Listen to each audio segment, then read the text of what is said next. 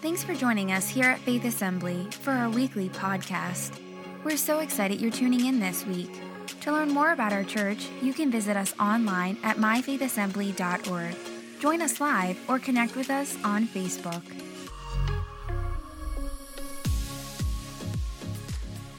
as we were worshiping, I just I sensed the atmosphere is changed. There's a there's a different atmosphere. Now there's some things that I think are important to recognize that when an atmosphere changes. Um, uh, it's not it's not because of what we've done. Okay, it's not because of who we are. It's always because of who Jesus is. But the reason the atmosphere is different because we're going to end the same way we've been ending the last two services. And the way we've been ending the last two services is that we've been gathering at the altar, having communion with this consecration and commitment to say to God, this, this idea, I'm just going to tell you the end of the service, we draw a circle, stand in the circle, and say, God, here in this circle, we want you to move. There's something that'll happen when there are people consecrated unto God. It changes the atmosphere. So the atmosphere, it, it's almost one of those things the place was already primed before you got here. Did you hear it? Did you catch that? You walked into what was already an atmosphere. You became aware of what was already present. The reason that's significant is because the presence of God is already at work. It's us, when we walk into it, it's us becoming aware of what was already happening. And oftentimes that awareness is because there's, there's, there's um, things that need to be removed in order to have more of a clarity. And uh, some of those simple things are we're just busy people. Come on. Schedule, um, uh, things that uh, uh are preferences, things that uh, just us that sometimes we, we just we clutter the space and there's just something about a, a space set aside. Our hope is that that's what we can do every time we gather.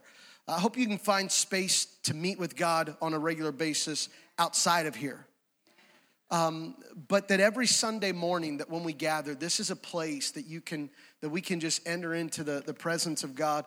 And uh, it's obvious that God is here. And um, I can tell you what the, the theme of this is there's nothing about what we need from God. Because uh, how many know God is able to meet a need just like that? He can, he can meet a need. So if you need from God in Jesus' name, as Pastor Tim already said, be healed in Jesus, receive from God, just allow God to do that work. Um, but I really, really uh, know today is just entering the presence of God, not from a what we need from God, but just who you are. Who you are. Um, and just the, the song that I could just break out into, and I didn't want to want to mess up Greg's key because I didn't know if I'd sing it in the right key or not, but uh, you are worthy of it all. You are worthy of it all. For from you are all things, and to you are all things.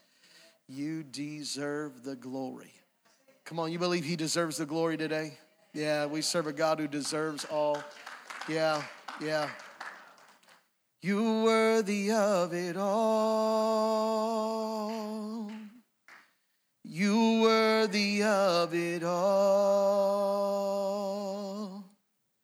For from you are all things and to you are all things. You deserve the glory. You worthy of it all. You worthy of it all. For from you are all things and to you are all things. You deserve the glory. Day and night, night and day, let incense arise. Day and night, night and day, let incense arise. Day and night, night and day, let incense arise. Day and night, night and day, you worthy of it all. You worthy of it all. For from you are all things, and to you are all things. You deserve the glory. Lord, we're here for you. Lord, we're here for you. God, we're here for your glory, for your purpose. Lord, I thank you that each person in this room is created in your image, created to know you, created with the capacity to be filled with your spirit, to have the mind of Christ, to walk in the fullness of your presence. Lord, I thank you. God, as we jump into your word today, I pray, Lord, that there be greater revelation and knowledge of who you are and what you've made possible for us. In Jesus' name. Well, you agree with that today? Say amen. Daniel chapter 11. We're going to jump into, into this. We're going to close as we've been closing for these services. Daniel chapter 11. We're wrapping up this series where we go from here, and uh, we all love to know the future, especially when things seem unstable.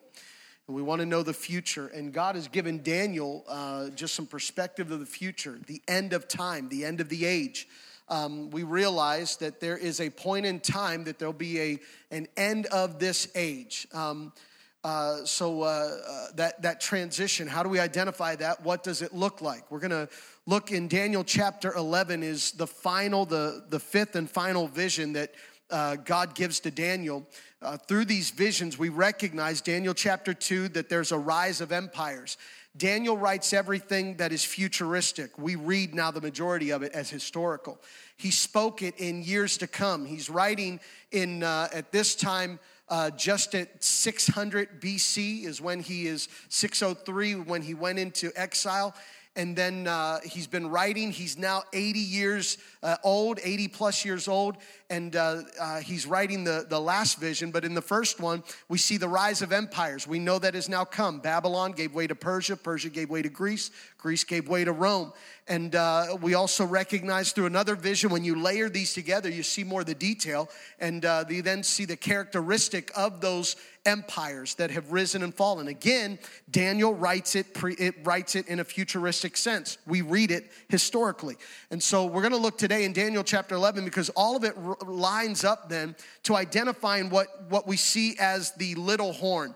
If you remember the little horn, it first starts with the beast that comes out of the water, and then uh, in uh, chapter 8 talks about the horn that comes off of the, uh, uh, the ram and, and just things that, that are identified. This little horn, this little horn we know as the Antichrist. And uh, so there is the Antichrist that is going to come into place. And so we want to talk today about what, uh, what the, uh, some things in the last days, and there's a, a uh, a specific spirit and power at work in the world and a power at work in the church. And uh, we want to identify and say today, we're going to draw a circle and say, God, we are of the spirit of Christ and not the spirit of this world, the Antichrist, but the, the spirit of God. Daniel chapter 11, let's look at this. And um, uh, I want to share today just from this title, Drawing a Line, a line in the Sand. Um, I'm going to read, and uh, we're just going to go somewhat line by line, bring it to a close, and have communion.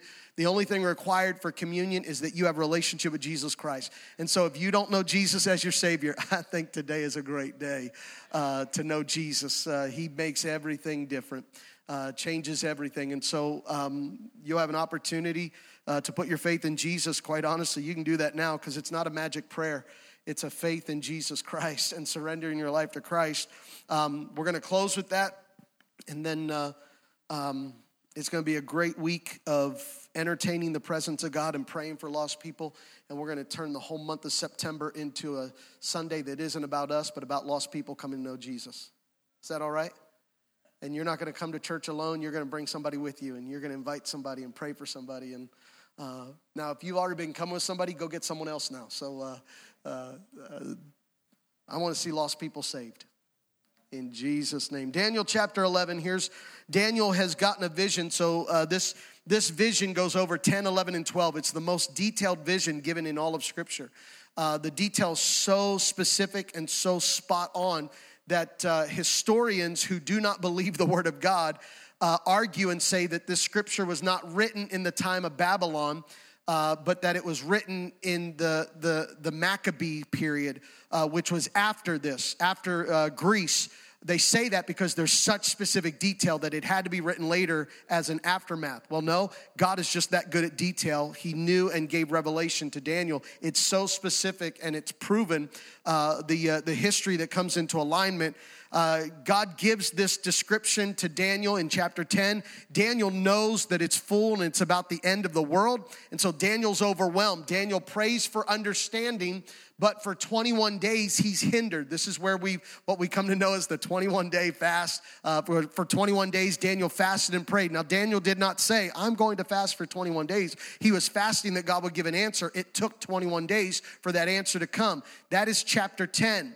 He's praying for the answer. The angel then comes and says to him, He had this opposition. What took 21 days? And then in chapter 11, he talks uh, about the beginning of, uh, or he begins to unpack what the, uh, the vision is or the, the message. And then chapter 12 wraps it all up, that brings it to a point because now in, at the end of chapter 12, they're saying, wow, this is going to be bad. The Antichrist is going to rule. So what hope is there? And Jesus is saying, no, he's going to be on a, he, he's, he's got a limited time. It's going to come to an end. And so there will be the resurrection. And so he says to, he ends it by saying to Daniel, rest, you will, you will die, but die at rest, be at rest, and you will rise again at the, at the, at the end. And this time is set for a time in the period, we, or time to come. We don't know when that time will be, but history represents the spirit of the Antichrist that has been at work on the earth. And uh, here's what you and I need to know God is not surprised by the future. He's the God who was, who is, and is to come. You were, you are, and you'll be forever. Um, that makes a lot of difference in our hearts when we know that God is working all things together for good. And uh, He's not done working, and He is the God of the future. Uh, he puts all things together. So um, um, if He's the God of the future, then how many know you don't have to worry? Because He's already been there and He's already got. Uh, he's already got you in his hands. Daniel chapter 11, here's the vision being explained. Now then, uh, I, Gabriel, will reveal the truth to you. Three more Persian kings will reign to be succeeded by a fourth. So Daniel is now in the reign of, of Darius, of, of Cyrus. He's uh, in that reign. There'll be three more kings to reign, then a fourth. The fourth that will reign um, will be far richer than the others. He will use his wealth to stir up everyone uh, to fight against the king of Greece. He's going to have wealth. Uh, Greece is going to begin to come on the scene. This last king of Persia is Xerxes. If you uh, if you've ever read Esther, the book of Esther, uh, here is Xerxes, who is the last Persian king who is ruling during that time, and uh, he is the last king before Greece comes in and sets up their empire. Uh, verse 3 Then a mighty king, the king is uh, Alexander the Great. Once again, I want to remind you, Daniel is writing this from God futuristic. We're reading it now historical. So we know the details because now we know the names to these people because it's in such specific detail to history. He says, Then a mighty king will rise to power, Alexander the Great who will rule with great authority and accomplish everything he sets out to do. But at the height of his power, his kingdom will be broken apart and divided into four parts. It will not be ruled by the king's descendants, nor will the kingdom hold the authority it once had, for the empire will be uprooted and given to others. When Alexander the Great died, age 32, 33, around that time, he died of a fever while he was in Babylon partying. And uh, in uh, Babylon, he dies of a fever on his deathbed. He does not have heirs, so he appoints four uh, generals to now be the, the generals or the kings of four different parts. This is history. History proves this. The next verse goes in and talks about the northern kingdom and the southern kingdom. We're going to skip that and, and uh, jump ahead. Let me just put the details there. We're not going to read it for the sake of time. We could geek out on all the history of this, but this was the Grecian kingdom or the empire of Greece that sets up before Rome. Rome was divided into four parts. Those four parts uh, were, were at different areas by generals. They all fought each other over time to take over and try to restore the empire, the power of Greece.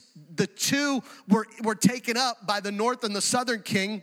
Uh, the, the northern king was uh, uh, uh, uh Seleucus, who was this king. This is the empire that is known from the north, that would be Syria. So they had their, their empire set up. The southern, from the Egypt area, this was Ptolemy. So this again is world history that now you have Ptolemy and Seleucus, that these are the, the, the two empires that are fighting, and now they are warring with each other. And these next verses that we're not going to read give detail that literally they talk about marriages being given. Uh, they talk about uh, the the uh, the king of Syria uh, giving a uh, a wife to uh, the king of Egypt. And from that, they thought they would make a deal, but the wife backstabs and goes against, uh, uh, uh goes against, actually the father goes against her father. This is what sets up Cleopatra. So in e- Egyptian history that we know of Cleopatra, she comes from that descendant that she's got from both the northern and the southern kingdom,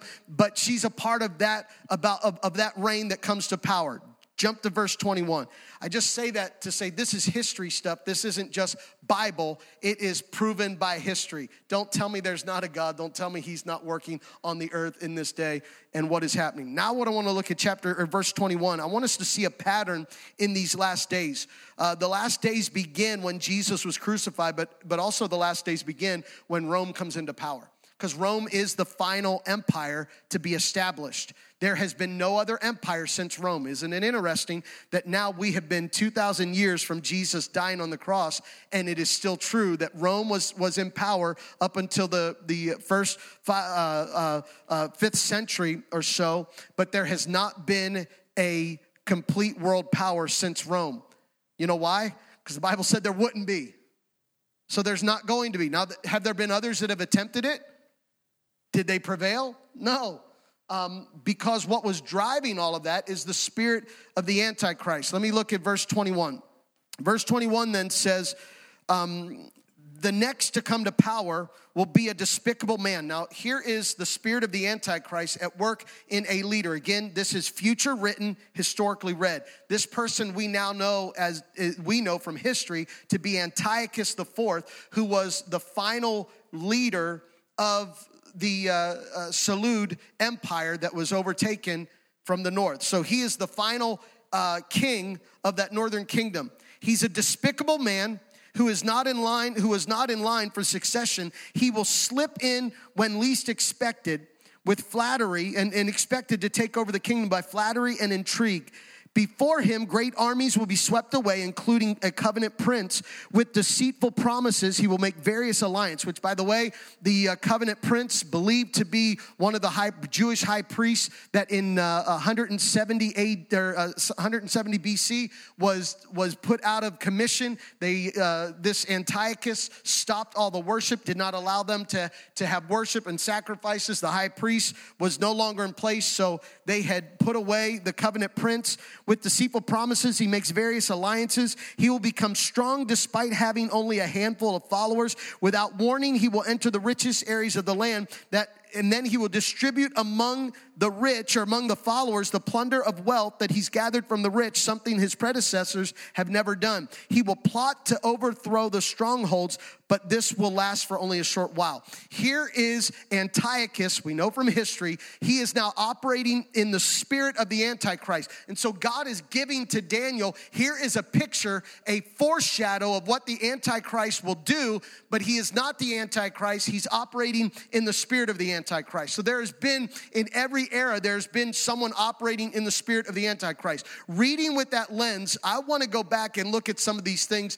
that happen in the spirit of the Antichrist. But before we jump on, listen, it says here, he'll be despicable, he'll not be in succession, um, he'll overtake when least expected by flattery and intrigue. Before him, great armies will be swept away, including a covenant prince. With deceitful promises, he will make various alliances. He will become strong despite having only a handful of followers. I've read this, and sorry, I just got, I, I saw this with the lens. Of course, this is, um, I'm just looking at the lens of our culture and what scripture says. What it says here is that through flattery and intrigue, he will rise to a place of influence and he will lead and come to power even though he has few followers. The spirit of the Antichrist operates with such deception that he knows how to manipulate and configure and work. That now, in our day, here's the lens I'm looking at. The lens that I'm looking at is that there are some things that have come to policy or have come to place not just policy but to place of agenda that is so uh, uh, so off the wall that it does not make sense that that very few people even agree that it is a right thing to do but it only takes a few people to do the right or to do the thing that is not even wanted. It says, even though he doesn't have many followers, it'll rise to a place. Let me just give you a case for point, a case to, to think of. There's a spirit of the Antichrist in the earth that is moving today because, again, this is not a political statement, it's truth statement. There is hardly anyone that I know that thinks it's okay for a child to have a conversation and to talk to someone about changing body parts without involving the parents number one, the conversation, but the part of not involving the parents. It's absurd. I don't know anybody who thinks, okay, you're like, well, you're not in the right circle. Okay. Here's my point. If you pulled the majority, the majority would say that's absurd. That should not even be thought. But how many know with the spirit of the Antichrist who operates with manipulation and deception, he can take a few and begin to twist Okay, so uh, just operating in this is, we are in the last days, and in the last days, there is the rise and the influence of the Antichrist. It's not that it's not been done before. Uh, this is history, which is going back to 170 BC that this happened. But I don't know if you've ever heard this. History has a way of repeating itself. So, this is history, again, that is in a process. So, he says a handful of followers, without warning, they'll distribute. Um, then he will distribute among the followers the plunder and wealth of the rich, something his predecessors never done. He will plot to overthrow the strongholds but will last only for a short while. Here, when he's over, overthrowing the strongholds, the strongholds, that word means fortress. When I looked it up, it means fortress, a place of protection and defense. And so, this is some of the, the verbiage and things that we get that, uh, you know, call for, again, this is not political. I'm just telling you, this is where we are right now. Defunding police, uh, getting to a place where anyone can do what is right in their own eyes, justifying um, in a mindset of hundreds of people robbing a store in broad daylight to share the wealth with other. This is the spirit of the Antichrist that is at work and is on the earth. I just want to set that up. History repeats itself. This is history of what has happened under Antiochus and it will and is happening again. Then he'll stir up courage, verse 25. Then he will stir up his courage and raise a great army against the king of the south. And the king of the south will go to battle with a mighty army, but to no avail, for there will be plots against him. His own household will cause his downfall. His army will be swept away, and many will be killed, seeking nothing but each other's harm. These kings will plot against each other at the conference table, attempting to deceive each other, but it'll make no difference, for the end will come at the appointed time. This is the uh, Seleucus Empire and the uh, Ptolemy Empire that have been going back and forth and it begins to shift because now Rome Rome steps in and takes over the south in Egypt and then will later take over the north. So this is setting the stage for Rome to come to power um, verse 28 the king of the north will then return home with great riches from Syria. He'll return home on the way. He will set himself against the people of the Holy Covenant, doing much damage before continuing his journey. He's taking uh, advantage of God's people uh, in Israel. Verse 29 Then at the appointed time, he'll once again invade the south, but this time the result will be different. For warships from western coastlands will scare him off, and he will withdraw and return home. But he will vent his anger against the people of the Holy Covenant and return or and reward those who forsake the covenant. His army will take over the temple fortress, pollute the sanctuary, put a stop to the daily sacrifices, and set up the sacrilegious object that causes desecration. Let me just, this is now um, the king of Syria, uh, Seleucus, uh, who has come in, who has set up this king in Syria. He's now trying to come and take over Alexandria, but this is his introduction to Rome. The Bible says here that warships will come from the coastlands. That word is kittim, which is the coastlands, goes all the way back to Genesis, which is where Rome comes from. I know we could geek out on all this stuff, but I just want you to know the Bible is actual facts and truth and speaks of revelation and reality. This is, this is we're, we're reading it historical, but it's re- written futuristic. And so that there will be warships that will come. Well, in, in uh, 167 BC, there were warships that came, and here now, this, this one who had come uh, Antiochus to now come into Alexandria, Rome had warships and did not commission a large fleet, but just their warships, and they were there. There was a senator, because Imperial Rome, they went to having senators, and one of the senators was commissioned and sent to this place to protect Alexandria because they started making connections with, uh, uh, with, uh, uh with Egypt, which obviously Cleopatra was a part of that at the end of, of Egypt's turnover and going into uh, Roman rule. And so he, he sets the senator comes out, and the senator, Pompilius uh, Laenas, comes out and he draws a circle around, uh, uh, around Antiochus and says, Make a decision before you leave this circle whether to return home or whether to fight. This is history. And so he literally draws a line in the sand or a circle in the sand and says, Make a decision which way you're going, because if you come this direction to fight, you'll have all of Rome. But if you return back home, you'll be fine. It says here that he returned back home. I love this that 370 years before it happened, Daniel is getting a revelation from God with the specifics and the details of what's about to happen. So now Antiochus goes back home, and as he goes back home, he takes his anger out on God's people because he is now leaving Alexandria and going back to Syria. Well, guess what you go right through when you get back to Syria? Israel. So he goes into Jerusalem, and in this same time, 167 BC, Jewish history, it's proof, he sets up a statue of Zeus in the temple and then offers pigs on the altar, on God's altar. Now, if you know Jewish culture and, and the Old Testament, pigs are unclean animals. They don't even belong anywhere around. They're now offering unclean animals in a place of worship, and it is sacrilegious. All that's taking place, he, this has happened before. It's going to happen again. The only thing that'll be different when it happens is that the Antichrist will not go in. It will not be the spirit of the Antichrist, it will be the Antichrist himself. And the spirit of the Antichrist will try to exchange the one true God with a false God. But the Antichrist in the last day won't exchange one true God with, a, with just a false God. He will exchange the one true God with himself. He will go in and sit in the seat of power and he will unite Europe and do what has never been done before. He will bring peace to the Middle East and he will make it all work and it will all come together. Listen, I'm telling you, the Bible said it's going to happen. If from here backward it's all fact, how many know we can go from here forward? and trust what God's word. So, what do we need to be aware of in that day? Let me read this last verse, and and uh, um, it says here in verse thirty-two it says he will flatter Antiochus, the, the spirit of the Antichrist, he will flatter and win over those who have violated the covenant. But the people who know their God will be strong and will resist him. This is what I want to emphasize today. But the people who know their God will be strong and resist him. What should we be in the last days? Strong in the presence of God and the Spirit of God, the truth of God, that we might resist and stand against the enemy. Now, this really did happen. Uh, the Jewish, the Maccabees, the, the, the Jewish revolt that rose up, uh, and that, that whole thing that, that took place, that was the result of what Antiochus had done.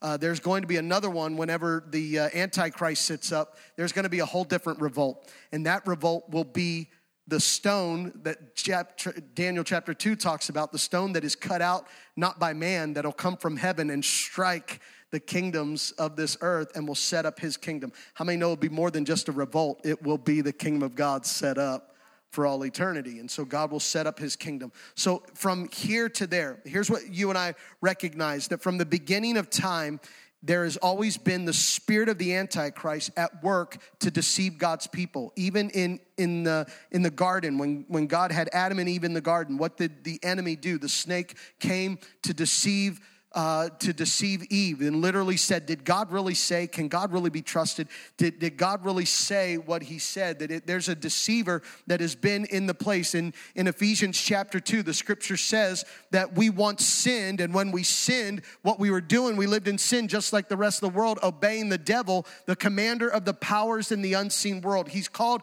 the, the prince of the air. Satan is the ruler of this of this uh, of this this earth, this world. The the Bible says that there's three heavens. When John the in Revelation is taken up to heaven to see the revelation that we call revelation, he's taken to the third heaven. Well, how is it the third heaven? Well, the first heaven is the natural that we live in. The second heaven is the spiritual. That's where Satan rules because when he was kicked out of heaven, he came into this place. He rules in the second heaven, but then the third heaven is where God has set up his kingdom. Now, there is why we wrestle when we say, Heaven come to earth, your kingdom come, your will be done on earth as it is in heaven. There is opposition because there is a second heaven that opposes the things of God. How many know there's an enemy that wants to keep you from fulfilling and walking in the fullness of what God has for you? There is an enemy. All the earth we recognize there is opposition. Paul said, The things I want to do, I don't do. The things I don't want to do, I end up doing those things. What is that? That is the influence of the Antichrist because when we live in sin, we live like the devil. But how many know when we come alive, we are no longer made, we're no longer just people who are who are who no longer do bad things, but we become from death to life, that there is an opposition. There has always been an antichrist in every gener or in every era. There's throughout history. Uh, throughout history, even in Babylon, it was Nebuchadnezzar. Even in recent history, it was Hitler. Hitler had a desire to rule the whole world, and oftentimes, when somebody wants to rule the whole world, guess what stands in the way?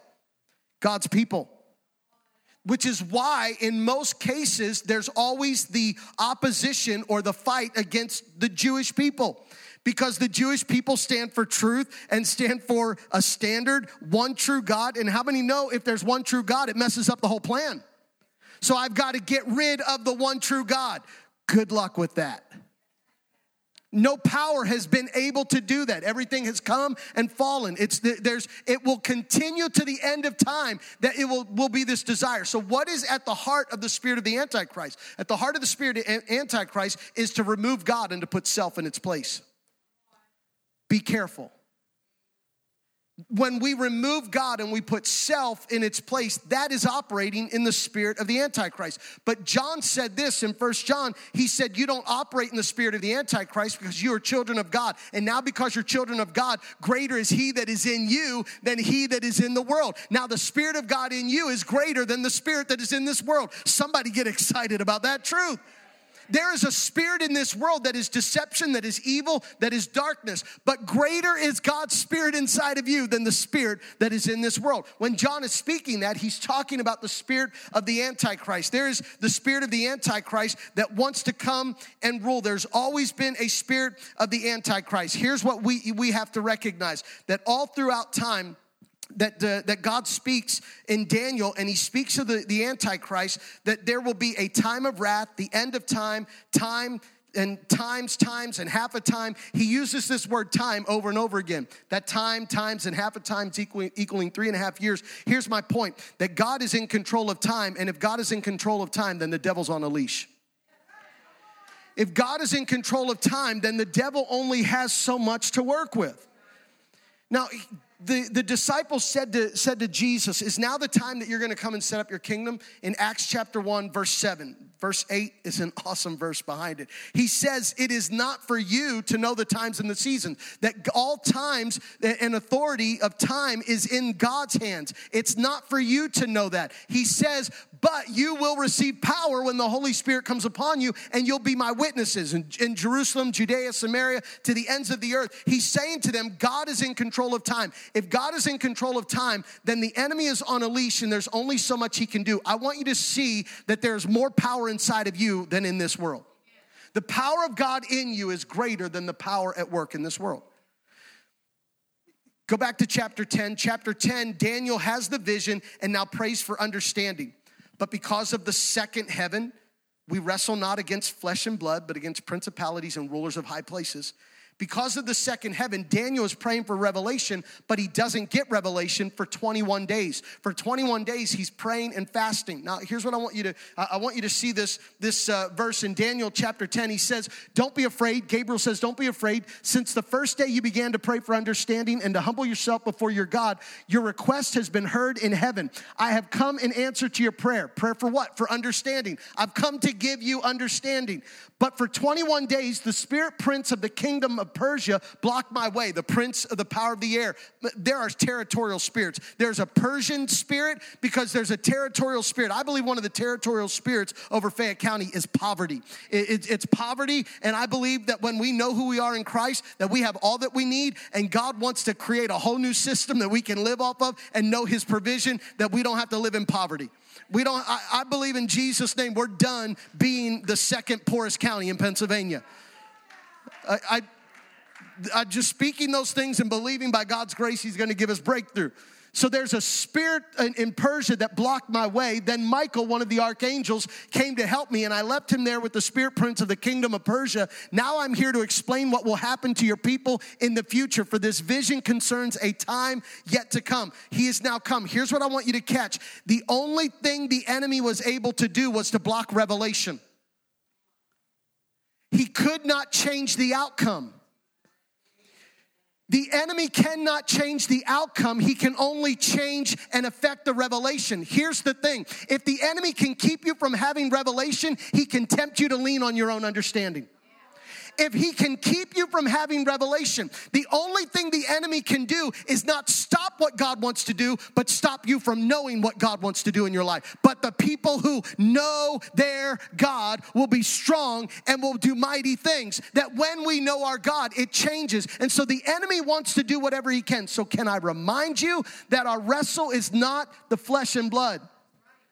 Our problem is not a, poli- a, political problem. Our problem is not an economical problem. Our problem is not a system and structure problem. Our problem is a spiritual problem that if we seek the Lord, He will reveal. He said in Jeremiah, Seek me and I will show you great and mighty things, things that you don't even know. He said that to Jeremiah before they went into exile. I want you to know He's still a God who says, If you seek me, I'll give you revelation. I'll reveal to you what it is. And when you walk in revelation of who God is, it changes the whole ball game. Because now I'm not living by what I see, I'm living by what I know. Faith is a knowledge. Now, sight, you can have knowledge by what you see, but there's a whole different knowledge that comes because I know who is in me and I know in whom I have believed. And if I know in whom I have believed, I can say with Job that my Redeemer lives and I will stand with him on that day. There's a confidence. There's a friend of mine who uh, he was going through cancer. We prayed for healing. God did not heal him the way we prayed he would heal. He went to be with Jesus, but one of his lines, I, I love this. He said, "Cancer, t- cancer can't take anything from me because I already gave it all to Jesus." He said, There's nothing, you can take whatever you want, but there's nothing here because I already gave it away. What a perspective to live with. That I already belong to Jesus. what does that do? It takes away fear, it takes away worry. What does the spirit of the Antichrist want to put on us to control us? It's fear. it's fear, it's worry, it's control. But but when we receive the perfect love that comes from God, the Bible says in First John that perfect love casts out fear. Here's an indicator anytime I feel fear. The Bible says if you have fear, First John chapter 4, if you have fear, it only shows that you've not fully received the love that comes from God. So the moment fear rises up in me, it's the moment I remind myself I'm not walking in the fullness of what God has for me. Because the problem is not God and the problem's not what's coming against me. The problem is what I'm allowing to hinder the revelation that God wants. But when I have the revelation, no, my God is for me. He will provide all my needs. He will take care of me. He will order my steps. When I know who my God is, it doesn't matter what weapon is formed against me because no weapon formed against me will prosper. Okay, it changes the whole dynamic of how we live when we live in this absolute trust in God with this knowing that He absolutely loves me. It changes everything. And so now when we walk in the in the in the spirit of, of truth, we're able to be at a place that we know the enemy wants to hinder, but all that he can do is block revelation. If the enemy can if the enemy can keep you from revelation, he can tempt you to lean on your own understanding. And how many know leaning on our own understanding is a dangerous place to be? That when we do things in our own strength, the worship team's gonna come, and this is the moment we're gonna get ready for communion, and we're gonna draw a circle. And we're gonna say, God, in this circle, let it be your work that happens in our lives. So, um, let me just give you some descriptions and, and patterns that the enemy uses because Paul says this not to be ignorant of the enemy's devices. What does the enemy try to do to get us off guard, to take us away? And uh, here's the devices of the enemy the, the devices of the enemy is a deception. Uh, he, he, he, it, he deceives us with our emotions. Um, how many know emotions can be a dangerous place? One of the best words I, I heard, uh, a pastor who pastors out in, in uh, Philadelphia, his name's Brad Leach. Uh, we were talking one day, and uh, he, he said to me, um, he said, anytime you have to make a decision, he said, look at the facts. He said, because your emotions will never make a good decision.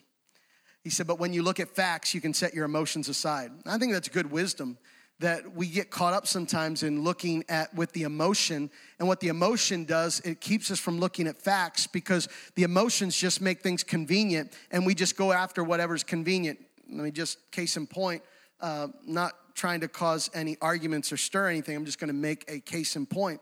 Uh, we are told to follow the science as long as it fits the agenda because somehow the science doesn't matter when it comes to conception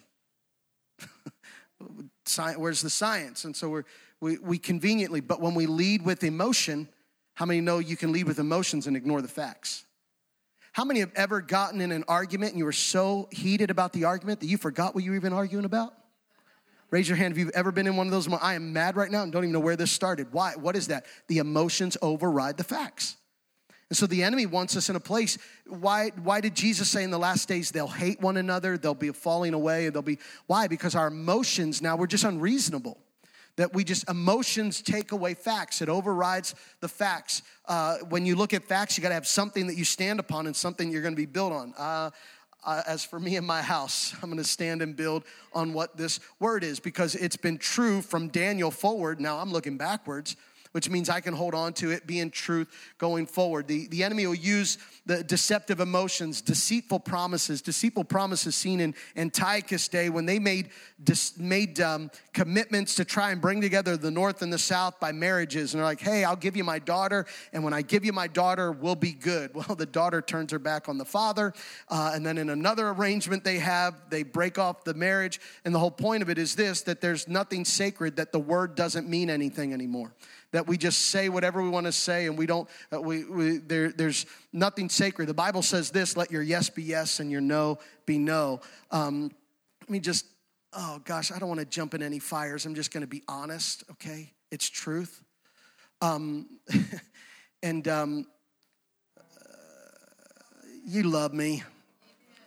If i if i go into debt because of what i did that's my responsibility to pay my debts.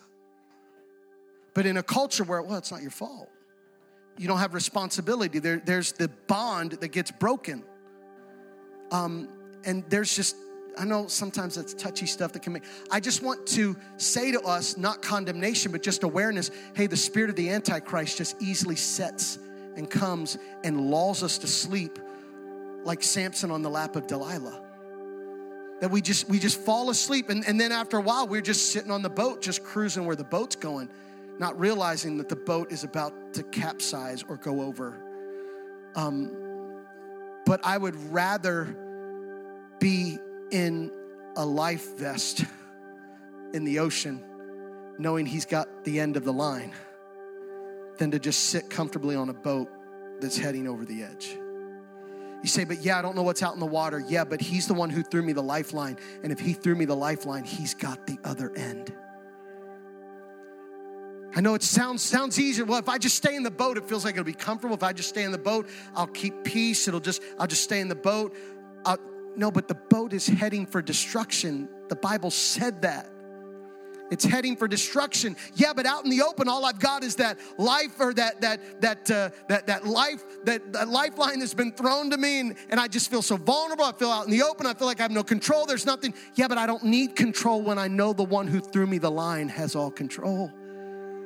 Then I know the one who is for me. I get it. It's easier staying in the boat where you can just feel comfortable. But he's throwing you a line today there's a circle, and now you have to make a decision to step in it. You've got to choose this day who you'll serve. If it's going to be Baal, then serve Baal. If it's if it's the gods of your ancestors, serve your ancestors. But Joshua said, "As for me and my house, we will serve the Lord." There's a story of a prairie fire. I guess Little House in the Prairie days, I don't know. This daughter is out doing some stuff in the fields or wherever she is and there's a fire that takes place near the house and soon the fire spreads and the family all gathers and they run. But this daughter is kept in a place where she's separated from her family and she can't get to them. And so dad says to her start a fire where you are. And so she started a fire where started a fire where she was before the fire came close. And he says now stand in the fire stand where the fire has already been here's the point of it she was saved because the fire will only burn where it's not been, but it doesn't burn where it's already been. And so, standing in the fire, listen, I'm standing where he's already been. Do you know from the foundations of the world he was slain? And he already knows he's going to be standing where he's, he's going to come in uh, on the on Mount of Olives. He's going to touch down his feet, not on a plane. I don't know how this all worked, but Jesus is going to come again. He has seen all things from the beginning to the end. And now I have to make a decision to walk where the fire has already burned or to just stay where I've been. There's a lifeline, there, there's a circle, there's a place, and God has made a way for you and I. Um, and I just really feel that in my spirit today. Some of us have been tempted to stay in the boat but God is saying today, no, I'm throwing you a lifeline. And um, I say it that way because following Jesus doesn't mean it's easy. People don't agree with everything we say.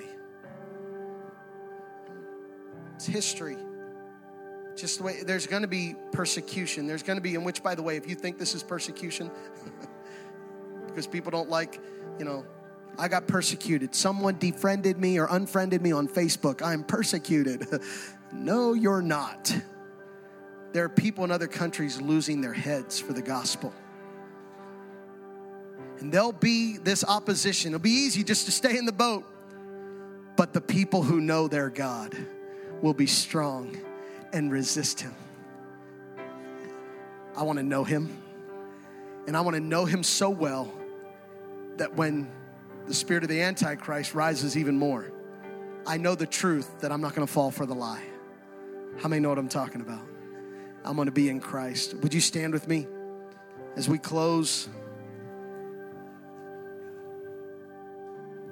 We're going to sing this song, and the only requirement for communion, I'm going to ask you to come to this altar today to receive communion just as a response for us to have a circle at the front of this sanctuary together that we say, God, we belong to you. We want to be the people who know our God, to be strong.